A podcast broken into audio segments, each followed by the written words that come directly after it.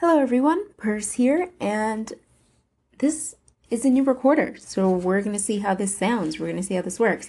But um, everyone knows about physical health, and mental health is being talked about a lot more, but not everyone knows exactly what mental health means. So I just wanted to start by talking about the difference between physical health and mental health, and um, physical illnesses and mental illness, which all kinds of goes together, kind of goes together. And I usually use the physical side to explain the mental side because a lot of people have a really good grasp of physical illness versus mental illness, whereas not everyone has the best grasp of mental health and mental illness.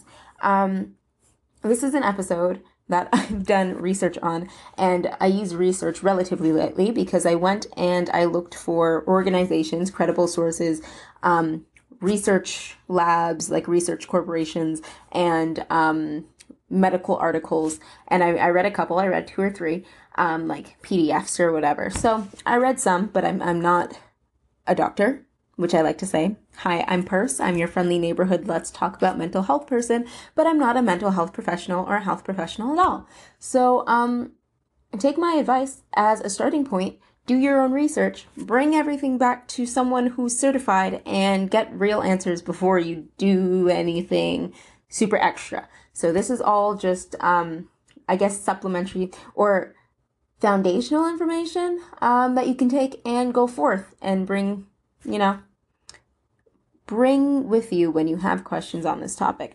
Um, but again, not a doctor. However, from my understanding, my personal experience, everyone has mental health just like everyone has physical health. Not everyone has mental illness, just like not everyone has physical illness. Though a lot of people have mental illness. I could you could assume the majority, I would suppose, would have mental illness, just like how a lot of people have physical illnesses. Because physical illnesses can be anything from cancer to a broken bone, depending on you know, where you are in your life, if you're athletic, if you're not athletic, who you are, what you do in your free time. Just like how mental health can be anything from paranoid schizophrenia or super, super um, intense mental illness or um, cognitive disorder that keeps you low functioning, all the way to um, a depressive episode because you're going through grief after a death of a family member, but a depressive episode that you that eventually lifts because it's it's more temporary. It's not um, clinical depression. It's not depressive disorder. It's just a natural reaction to life. Much like how cancer, once you have it, is more or less lifelong. You can go into remission, or yeah, you can go into remission, but you can li- relapse. Whereas a broken bone, if it's simple and a really clean break, it happens. You have a physical illness at that time you get a cast, it heals, and then you're back to normal. So there's a whole spectrum of long term illnesses and short term fixable illnesses, both for the mental side and the physical side. Um, so that's what I like to say. In my opinion, people, I've seen the question is mental illness different from mental health? And I say yes. Mental health, Il- mental illness is much like physical illness. Um, whereas mental health is like physical health. And everyone has mental health, but not everyone necessarily has mental illness.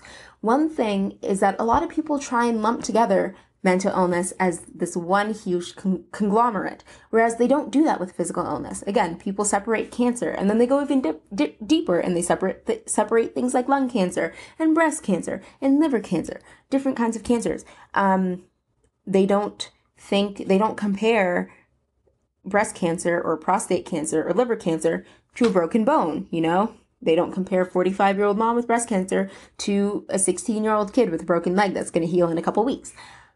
Um, but I find that that happens with mental health a lot and mental illness a lot. You know, um, someone can be suffering with um, clinical depression, major depression to the point where they're suicidal, and all they can do every day is just just work through keeping themselves alive, you know, which is takes a lot of energy. Um, the same way someone can be a paranoid schizophrenic and um, they might take medicine. I don't have direct contact with anyone who has paranoid schizophrenia, and I probably should have looked this up before I made this example. I don't know if you can function with hallucinations and something like that without medicine, but maybe they don't. Um, This is just me talking out of my butt, just so you know. Um, but maybe they don't.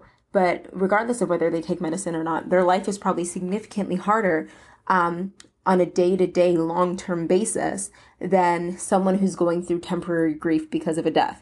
Not to say that, you know, during the time of the grief, the person who's going through temporary depression isn't having a hard time. They probably are, but it's going to pass and they're going to move on and time moves forward and they're going to get out of it. Whereas people with clinical, um, repetitive mental disorders live with it for a long time or their whole lives and they need to learn how to mitigate it. Um, people look at the 45 year old mom, you know, frail, lost hair, um, weaker, always sick, going through chemo and radiation with sympathy. They also look at the 16 year old who broke a leg with sympathy. But it's a different kind of sympathy because they understand that the teenager who broke the leg, the leg will most likely heal, assuming they're otherwise healthy. Whereas the mom with cancer is probably going to live with is going to live with that for a very long time and is going through a lot of pain and a lot of nausea and a lot of discomfort um, for a while, if not the rest of her life. But that kind of multi tiered thinking is not really applied to mental health at this point in time, which is very unfortunate. Um, people with mental illness get br- painted over with the same brush, the same, or maybe a couple different brushes with a couple different colors. It's either completely sick, you know, dangerous, dare I say, completely crazy, um, do not be around, unstable, keep away from me. Um, and they just write those people off. And they don't take the time to get to know the person. They don't take the time to try and work through any sort of episodes with that person. It's just a complete danger, danger, stay away. Or they paint people with a brush of not dangerous, not unstable, um, but low functioning, which to them equals lazy, doesn't try hard enough, should figure out why they're here, try harder to be happy, um, do some yoga, take a bath, smell some lavender scented candles, and pull yourself up and get it together. Um, compared to high functioning mental illness, where they don't realize sometimes um, until that individual's in crisis. And then they think, whoa, whoa, whoa, where is this coming from? She said she had XYZ, but I didn't know it was this bad. Um, and none of those three approaches seem very sympathetic or very fair. Um, you wouldn't look at someone going through multiple rounds of chemo um, who's nauseous and can't remember anything and has hot flashes and can't use their hands and think lazy, not trying hard enough, should just smile, drink more water, and wish the cancer away. Um, but a lot of people do that with mental health issues, even when people are like on the brink of self harm or, you know, taking their own lives, and they don't get a lot of sympathy. Um, but mental health and men- mental health and mental illness is just as important and just as de- debilitating as physical health and physical illness, depending on the time. And with the same kind of spectrum that we look at physical illness, we should look at mental illness as well. Um, and we should acknowledge that you can be sympathetic to two different people with varying degrees of mental health issues, just like we are quite capable of looking at two people with varying degrees of physical health issues um, and understand long term versus short term and the different amounts of pain and give everyone sympathy. Sympathy is a really big word. Don't think that people are pathetic, you know, um, but just be nice, be kind, regardless of whether it is um, you know, temporary grief or a long term issue, psychological issue. Um, so, how do we maintain our mental health? You know? And the title of this is Knowing Your Mental Health Family History, which I'm going to get into, but I do want to have a like preliminary mental health dis- discussion before we go into that. So, how do we maintain our mental health? So, I know I just said that this is titled mental health family history. Um, but then I realized I'm just going to do two different episodes because this one's going to take a while. So this is not mental health family history. And if you are confused, don't worry because that episode will be coming out in frequent weeks or in a couple of weeks, unless I post this second, in which case that episode is already going to be posted. But let's get into it. So, this is going to be called something else. This is going to be called Let's Talk Mental Health versus Physical Health, whatever. And a big point that I, I missed and I wanted to say is that just like how you can have good physical health and still be physically ill, there are people who do CrossFit or bodybuilders have great seemingly physical health and they drop of a heart attack or you know they have clogged arteries or they get cancer. And there are people with really poor mental health. They smoke a pack a day. They don't eat well. They don't brush their teeth all the time. They treat their body like real garbage.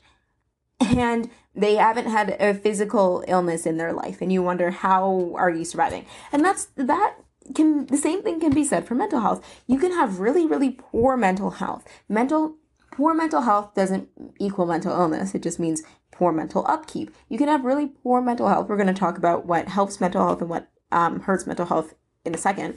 Um, but that, that doesn't necessarily mean that you have a mental illness. That just might mean that you aren't um, keeping up with your mental health. Same way, you can have really good mental health and you can do really good things for your mind, just like you can do really good things for your body. Um, and you can still have a mental illness. Those things are not mutually exclusive and they don't mutually coexist in one way but not the other. It's not it's not exactly poor mental health equals mental illness and good mental health means no mental illness. You can do all you want to have great mental health and you can still have a mental illness and vice versa. Um, but let's talk about how you can maintain your mental health. Um, some things that I looked up, plus my own personal experience. Let's talk about it. One thing is value yourself, treat yourself nicely, treat yourself with respect. And this also ties into accepting yourself um, and loving yourself if you can do it. But really just valuing yourself, um, which can be really hard for some people, especially with depending on how they grew up, how they lived, whether they were bullied or abused, and if, if it was emotional and they have like a track in their head of what other people have been telling them they are for their whole lives. But one good thing, I I always I advocate for journaling and not necessarily journaling in the sense where, you know, you sit down every night. I mean, you should do it daily or at least every other day. Um, keep it consistent and keep that routine. But you don't necessarily need to sit down every night and say, you know, January 1st, 1999. I saw him today and he was in his blue collared shirt and the way he looked at me was sizzling like a fire. Like, you don't need to write a nonfiction story. When I journal, I used to write paragraphs. That was when I was in a real, like, manic euphoric state and I was like writing paragraphs about my life and like this wink meant this and like it was really hectic. As I've started to not necessarily level out but move into a different state because I have multiple states of my health, but that's a different audio and I think I already posted that. Um now I don't really have the time or the desire to write like a story version of my day or a story version of my week. So I kind of just bullet, I don't bullet journal because I don't have the time or the artistic ability and it, I need it to be perfect. And then no, I just, I literally just got a book from the bookstore from Coles Indigo Chapters, that, that, uh, franchise. And I just bullet point and I'm like, what did I do today? I literally go through my day for two reasons. One, it helps me remember what I do because there are sometimes when I like see the clock, it's four o'clock, and I don't remember what I've done all day. Um, two, it's really helpful to look back on because what I try and do um, is I have so I one thing from bullet journaling is I index my journal. So I index at the back and not at the front because I'm not sure how many pages I'll I'll use. So I actually go from right to left from the back inward. Um, and a couple of pages are exclusively reserved for mental therapy points and therapy points pretty much just means that like anything that comes to mind like my aunt said this to me in this year and I remembered it and this is how I felt about it and I think it relates to this. Or today someone dropped a glass and it shattered and it made a noise and I got really really tense and I'm not sure why. Or someone turned off the lights when I wasn't expecting it and it reminded me of this in my childhood. Things that come to me in the moment or on that day because I'm one of those people where I go to therapy and um, the, the therapist looks at me and is like, what's what's been happening how are you feeling what do you want to talk about today and i'm like um and i end up padding time and i waste a hundred and something dollars for an hour of me talking about nothing and then i walk away and i'm like oh wait there's years of trauma and things that I need to talk about, and I forgot.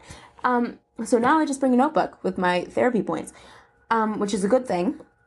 I suggest for anyone in therapy or thinking of going to therapy, just jot down like actual key things that you need to work through. You don't, probably don't need to work through your conversation with your best friend in therapy for an hour, um, but you will if that's the only thing that you can remember. Um, so that's one thing.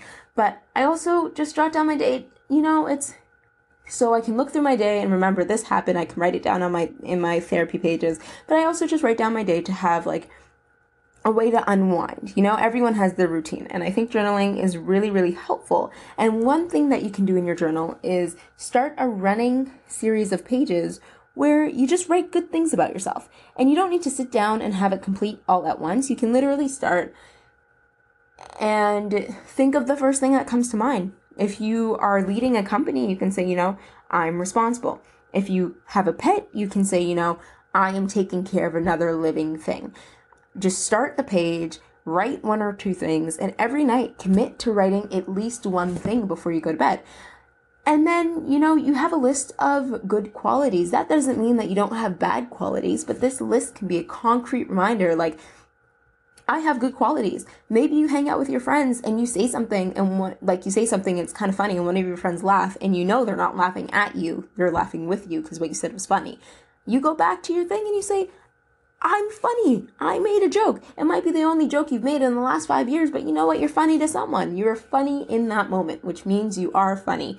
In a moment in space and time, in a universe, the universe you were in, you were funny, you are funny. That's a fact. Write it down. And when you're feeling really bad on yourself, you can open up, go to that page, and just read good things, you know? Um, some people talk about changing your track, your inner voice. Some people um, self depreciate. I practice self deprecation, even though I shouldn't. Um, you know, your head, like, you can't do this, you can, you know, you're not going to amount to anything, blah, blah, blah, blah um, write different things in there. Write things that counter those. Even if you don't believe them, at least write it in your book on either in a different series like good mantras or in, on the good qualities page and say things like, you know, you have a job. You got out of bed this today. You took a shower today. Either small things, big things, whatever important to you. And then when you're having a really ba- bad day, look at all the things that you've accomplished. You know, you made tea. You took out the garbage. You closed that deal. You made six figures in a month. I don't know what you did, but regardless of whether it's relatively big or relatively small, it's important to you, and you did it. Um, so treat yourself with respect. Accept yourself, even if you don't love yourself. Accept yourself, and make sure that acceptance is recorded somewhere that so that you can go back to it when you aren't feeling as accepting. Um, Next thing is maintain good physical health. Mental health and physical health are very much related. Um, I'm someone who likes to exercise. I like to work out. I don't like go to the gym. Um, but I like to keep active in my own ways. And when I'm really, really bad mental health wise, I notice that like I don't work out or I don't stay as active as when I'm more clear headed, which is bad because I actually feel better when I'm active. Um, a, I do things that require a lot of concentration or I will hurt myself or someone else. Um, not in like a threatening way, but just the things that I do and the equipment that I use, I could hurt myself or someone else if I'm not paying attention. So a good thing about like really high mental sport and activity, not only are you working your mind, but you're not only you're you working your body, but you're working your mind, and you're also taking your mind off of whatever it is that you're that's bothering you. Um, staying active and exercise releases endorphins, which everyone knows because that's what everyone says. And sometimes you feel better. Sometimes you feel like you're in pain and you feel like you just got hit by a truck, but you worked out, you moved your body. And if you do a sport and activity that has like a progression, well, most things will have a progression because as you build build muscle and skills and whatever, you'll find you get better. But if you're in like a, a really progressive sport, you can see where you pro- like where you went from the beginning to the end. Um, especially if it has to do with different moves or different skills that require your body to do different things. So you can have a journal specifically for that activity, or you can just add it into your regular journal, and every you can bring it to the thing with you, or you can just go straight home. And when you go home, say things that I learned today. I I lifted 30 extra pounds than when I started. Woohoo. Like, keep an accomplishment journal so that if you don't feel like going and working out, you can look at it and say, I need to keep this progression going. Um, so, exercise is important. Eating well is really important because the food that you eat and the chemicals that it breaks down to can make your body feel really sludgy or make your body feel really powered. And that affects your mood as well. Um, if you feel tired and your body feels tired and you feel limp and you feel weird and you, you know, you feel like you're bad at running on old gas, old oil, whatever, it's gonna affect your mood. Um, now, I'm not saying never indulge because sometimes that makes you feel better. Um, you know, just keep a balanced diet. You don't need to be extremely on the eating like garbage train, um, but you also don't need to be like the next vegan health guru. I mean, you could if you wanted to, but you can also just have a balance. Have a balanced chicken salad dinner and then a little cupcake for dessert. And there you go. Um, eating well will help your body feeling well, especially if you're exercising. Um, and will help your mind feel better as well. Even if you have a mental illness, and of course, like these things aren't going to cure the illness, again, you can have poor mental health and mental illness as well, which means you can have good mental health is along with mental illness. And you want, especially if you have mental illness, you want to have the best mental health you can have so that you have the best chance of combating that mental illness. Same thing with physical health if you're going to have a physical illness, you don't want to perpetuate poor physical health on top of that because it's just going to make the whole process even more difficult. Those two things aren't mutually exclusive. So sometimes when people say, you know, you have mental health problems, um, take a bath and get out of bed and just smile. You know, some people are being patronizing, but some people are just saying, you know, just because you have mental illness doesn't mean you can't take care of your other physical health, which will help with the mental illness because then you won't feel bad on top of already dealing with your mental illness. You'll just feel okay, and then now you just have to deal with your mental illness. Um, drink water, drink a lot of water, drink clear drinks, um, reduce sugar, which is the same thing as like eating better. Um, stay away from carcinogens. Uh, don't smoke, or try not to smoke, I suppose. Um, cut back on alcohol. Don't do drugs, especially if you have like mental health issues in the form of mental illness, especially if you have like paranoid mental illnesses. Maybe don't start messing around with hallucinogenics and things like that. You want to put yourself in the best possible position um, to help your mental illness. Uh, sleep, get enough sleep. Again, if you have like a paranoid, um, paranoid kind of mental illness, or you have, what is it, uh, hallucinating halluc- you hallucinate. Sleep is also important because being sleep deprived can really mess up your brain and make your brain make you feel and do and think things that aren't actually in line with what reality is. So sleep is super, super important, especially if you are higher functioning and you have things to do. Sometimes you need to take the L and be late on handing something in or getting something done um, in favor of sleep. I cannot stress enough how important sleeping is. Um, what else? Drink water, carcinogens, exercise, sleep, uh, avoiding, car- yep, and then setting realistic goals, setting realistic success parameters, and dealing with stress realistically. Not everyone is going to be the next Elon Musk or I was about to say Lance Armstrong, not Lance Armstrong. His first name is escaping me, but the Armstrong who made it on the moon. Um, not everyone is going to change the world in a way where you know, there's articles written about them and their faces everywhere and everyone knows their name. But that doesn't mean that what you do with your time is not important. You know what I mean? Um, you answering the phone at a call center is just as important as a tactical paramedic saving lives, especially if you're answering the phone at a 911 call center. You know what I mean? Like you you are saving lives anything that you do, you're helping society run. If you're contributing to society, you're helping society as a whole run. Whether you are relatively low on a corporate totem pole or at the top or self employed or whatever you want to do, if you're being productive, you're being productive for all.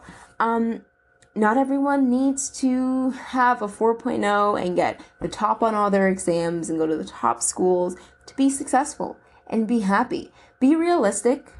set realistic goals. Be realistic with yourself. If you can only do three or four classes, what whereas everyone else is taking five classes, you know, don't that is them. And don't assume that you know what's going on in everyone's lives because you probably don't. You might be trying to juggle one extracurricular, a part-time job, and also pushing yourself to do five classes when that's not realistic for you. Whereas someone else who's doing six classes might not leave the room, might not have a job, um, might be struggling in their own right. You don't know what they are sacrificing to be doing the things that they're doing that you seemingly want to do. Um, you don't know the full story, so don't envy other people. Um, because what they're sacrificing, if you found out, you might say, no, no, no, I could never sacrifice that to do what you're doing. What you're sacrificing is really important to me. Remember that everything's a sacrifice. Each person only has 24 hours in a day. So if you see someone and they honestly seem like the perfect 4.0 student, leader of Student Gov, is in every single club, also has three jobs. I mean, maybe they're just working it out because they're that kind of person. And that's fine. You might not be that kind of person, and you don't need to force yourself to be that kind of person. But the vast majority of people who are overproductive and always busy are sacrificing something. And they're not broadcasting it to the world because no one wants to broadcast hardship to the world, but they're sacrificing something. And it might be something that you could not live without. So keep that perspective in mind. Keep that so when you make your goals, make your success in line with that as well. You know, for some people, having their own business means creating franchises and becoming a CEO and having everyone work for them and retiring at 35 and just raking in those residual checks. But for some people, owning their own business stops at oh and also like having kids like take over the business it's a whole familial thing whereas for some people owning their own business stops at opening one location just making enough maybe a little bit more to be happy and to make rent and to keep making or baking or creating the things that they love. Maybe they have to close down once they retire because their kids don't want to take over. Maybe only one kid takes over and the, the place revamps. For some people, owning a business means that they bought the location and it ran for a couple of years and they were successful. Not everyone needs to franchise and branch out and become a CEO and have everyone working for them and have their kids take over and it becomes a whole familial thing with money, old money, and whatever, whatever, whatever.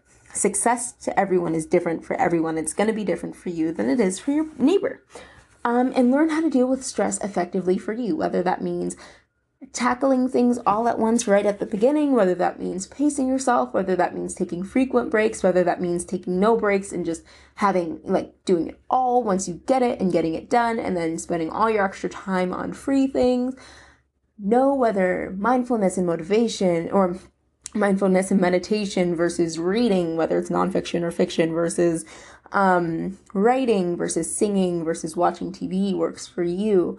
Um, you know, know how you deal with stress the best and employ those methods while also handling your responsibilities. The worst thing that you want to do is to try and negate stress by avoiding what's stressing you out if it's something that can't be avoided. So, like bills or a work deadline, because you're just going to stress yourself out once the deadline comes up or once the bill needs to be paid.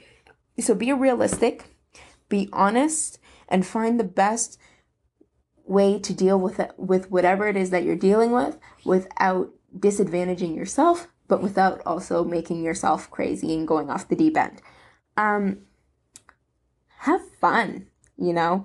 Don't get stuck in monotony or routine, especially if you're someone who needs to switch it up to feel alive. Some people feel comfortable in routine. Um, and if that's what stresses you out the least, then that's fine. But if you wake up every morning and you're like, this is boring, I don't feel any purpose, blah, blah, blah, blah, join a club, join a team, go to a bar, um, go to some free neighborhood classes um, do different things. Go to a new restaurant, you know?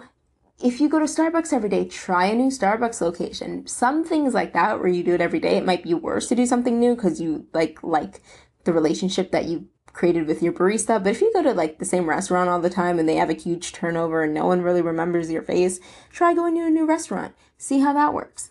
Um, do different things. Take an extra day off on a Friday or a Monday if you have weekends off and go on a trip. Stay in a hotel in your own city. Um, or maybe not because bed bugs are gross. Um, but go explore your own city and do things that you haven't done before. Save up for a couple months and go to a ballet.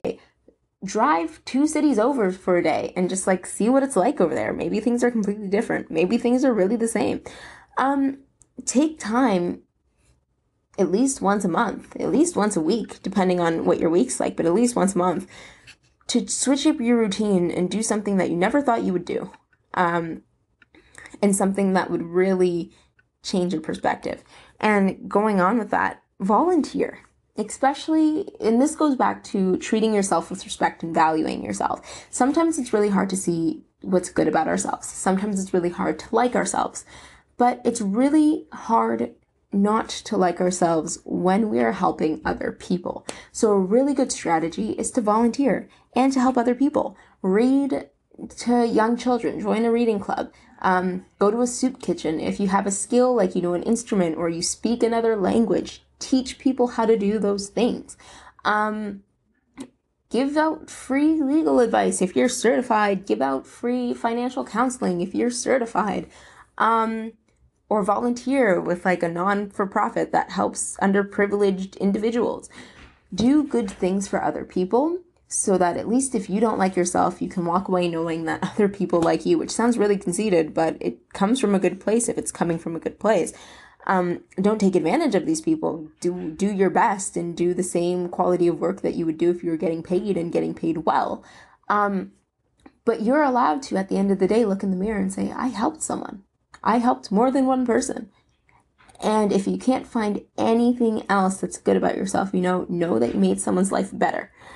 Um, I talked about accepting yourself. See your friends. Um, see people who might not be your friends. I'm someone who has a really small group of friends. I'm someone who other people calls me their friend before I call them my friend, and it gets kind of awkward. Um, and I have some really good friends, and I have some really good friends that I haven't really seen in months because we go to different schools, even though we're in the same area and we're both busy. We text, and that's nice. Um, and then I have people from class that like we're not friends, but we go to the same class, and we'll go get grab coffee maybe once in a blue moon. And that's really awesome because I hear different perspectives. I feel that human connection. We sit for an hour, for a half hour, for 20 minutes, and we drink our coffee and we talk for a bit, and then we part ways and we only see each other in class and we might never hang out again. But for that time in that moment, I, I talk to someone. Um, and that doesn't mean that we're gonna have sleepovers and braid our hair and have, you know, a kumbaya, but I got out of my shell. I'm not a particularly shy person, um, by any means. I'm, I'm relatively fairly very confident, but um, I connected with other people, and that's really important when you're feeling really lonely, especially if you're fine in your solitude, you're fine in your happiness, and only you know the true answers to this, and you can't really lie to yourself. I mean, you can tell yourself things. Some people are really good at convincing themselves of, of things, but you can't really lie to yourself. At, at night before you fall asleep, you really know what you really want in life, regardless of whether you're going to listen to that or not. And if you're honestly lonely, even if you're tired or even if you're shy, sometimes you need to just take that chance and go grab lunch with a group of people. I always suggest going in a group instead of going one on one because, especially if you're not a very confident person, because it helps with awkward silences. If you're together with four or five people, and you don't really know what to say, there's three or four other people who can pick up the conversation compared to if it's just you and someone else that you don't really mesh well with. Um, that might be kind of awkward because it's like if you get stuck on conversations and they feel awkward and you feel awkward, then there's nowhere really to go. But if there's more than one person, there's always someone who wants to talk. Um, but yeah, see your friends, see other people, make that human connection. People are social creatures, and we're becoming less social with all this social media, which is ironic. Um, but it's important to have face to face, in person connection, especially if you're craving it. If you're fine and you like saw your family three months ago and you're like, that's that's enough, I don't want to deal with people, then that's that's fine. But if you honest God are lonely, consider, you know, going you don't even need to go out of your way. If it just so happens that you feel lonely and you're thinking about talking to a friend, but you're too nervous, and then a group of people say, let's go grab a coffee. You know, like who wants to come grab a coffee? And like three people raise their hand. Raise your hand too. Go hang out with them. You might sit there and be quiet for a while, but at least you were there in the ambiance Don't be awkward and like look away from them and sit away from them and you know don't say anything chime in when you when you feel like you have something to add but that doesn't mean you need to be talking all the time and especially if you're in a group of people where one or two people are confident enough to say i want to go grab coffee with a group um that probably means that you're in a group of people who are confident enough to carry a conversation even if you are not talking 100% of the time. So consider that. And also do things that you're good at. Um, and don't tell me you're not good at anything because you're good at something, whether it's speed reading or typing really quickly or I don't know, good at something. Find something you, even if you're not good at it, do things that you enjoy doing. Either do something you're good at to make yourself feel better or do something that you enjoy doing. Um, and even if you're not good at it, at least you had a good time. Uh, finally, know when to get help. And I'm going to write a blog post and slash and or do a podcast, but it's probably going to be a blog post. Um, about when to get your mental health checked. A lot of people know when to get no, not that not even that many people know when to get their physical health checked. Then they go to the doctor and find out that they have some sort of pain or illness that they never knew because they just never went to the doctor. So even less people know when is a good time to get your mental health checked, which a short answer is whenever you think you should get it checked, even if you don't think something's wrong. If you're like, hmm, something might be off, you know, save up some money or use like the your spare insurance and just go to a psych appointment and say like hey this is what's happening. Um, but there are other indicators that can be telling you especially if you're not as in tune with yourself when to go and ask help and when to get help for your mental health which i'm going to do some sort of post on at some point before the new year hopefully. Um, so that's my exhaustive list of how to maintain good mental health. And the next point is just what can hurt your mental health? And I think it's a pretty easy answer, which is just um, anything that's the opposite of maintaining your mental health. So, not getting enough sleep, not eating well, not exercising the body. Ooh, hoo hoo. Speaking of exercising the body, I think I forgot one. Maintaining mental health, maintaining. Exercise your brain. A lot of people put a lot of time into exercising their body, but they don't exercise their brain. What are some ways that you can exercise your brain? Um, learn a new language. Learning a new language has been linked to um, declined rates or later onset of dementia and Alzheimer's because you're, I think it's just you're using different pathways in your brain and it takes longer for your brain to deteriorate because you have so many pathways. So learn and maintain a new language. You don't know how many people I meet and they learn a language and they know it for a couple years and then they never use it again and then it goes away. I learned French at a very young age. I'm relatively fluent in French. It comes and goes depending on whether I'm actively learning it or not. Um, I learned Spanish or I learned Latin in high school and I'm trying to keep it up because I know it's quickly, quickly fading. And I'm learning Spanish, and I hope that that's something that I can keep for a very long time as well because Spanish I'm also learning after like 10 which I think is around the age where like if you learn a language after it, you need to like actively keep up with it or it's just going to go away. Whereas English and French I learned um pr- before 10, so even though I don't speak French every day, I can kind of just snap into a conversation even if I forget certain words and my verb tenses have never been good. Exercise your brain. If you're not a language person, do numbers, do math things, do um sudokus or if you're a language person again like crossword puzzles um do math problems for fun. If you're neither of those and you just like learning, you know, learn about things, learn about dinosaurs, learn about cells, learn about genomes, read nonfiction and just fill your brain with facts and information so that when your brain's ready to start shutting down, it needs to shut down a lot more, like it needs to turn off a lot more light switches than it would if you hadn't started all of these endeavors. Um, you know, learn chess, learn a strategic sport or activity where you actually need to think about it. Um, literally just think about things. Um, so exercise your brain is really, really important. Um, there's so many ways that you can exercise your brain and ways that you kind of deteriorate deteriorate your brain if you're always mindlessly you know listening and watching things that don't really help you in any way or if even when you're watching TV or listening to things, try and be an active participant in whatever you're doing. Don't just like passively do it to like pass the time and you're just staring at the TV and then four hours passed and you're halfway through a season and you don't even know what, what's happening and the shows and the pictures are just moving in front of your eyes and you're just waiting until bedtime and you do this day in and day out. you're not exercising your brain. You're doing yourself a disservice. You could be cooking, you could be cleaning, you could be learning a new skill, you could be working out, you could be doing so many things. You could be actively watching your TV, but you're just padding for time. And that's going to show itself when you get older and your brain starts to shut down because it's going to have a lot less light switches to turn off and your mind's going to be gone much more quickly. Um, all right, back to it, which is things that can hurt your mental health. Again, poor physical health and sedentary lifestyle, because again, health, mind body connection is really big. Um, poor diet, trauma is really big. Obviously, um, try and work through your trauma and again, work through your stress. Um, it's not everyone realizes that what they've experienced is traumatic, especially if the trauma happened in childhood and it was normalized at the time, or a lot of people around you experienced the same trauma, so you thought it was normal. Um, work through those things, especially in therapy, because if even if you think it doesn't affect you, it most likely does 99% of the time it affects the way that you see the world react react to the world. You're probably always stressed if you're carrying this trauma. You want to work through it with a professional. Um, I would say check in with a mental health professional once a year if you can, if not, at least like once every five years, you know? And this is where journaling can help because if you have a journal, I mean, maybe do a weekly journal and not like a daily journal or something and just go through these journal entries and say like, "Oh, that was a that was a big event. That wasn't really important. Oh, this happened. I completely forgot this happened, but it made me really angry." Compile a list of things, especially if you're only going once or once or twice every couple of years, you know, you go for like three appointments every five years or something.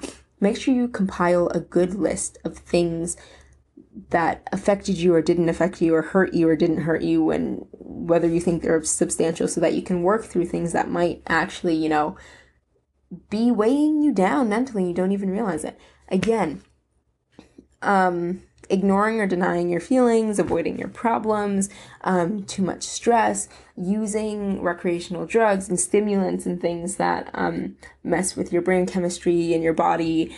Um, so many things can um, hurt your mental health. Now, I am just seeing if there's anything else that I want to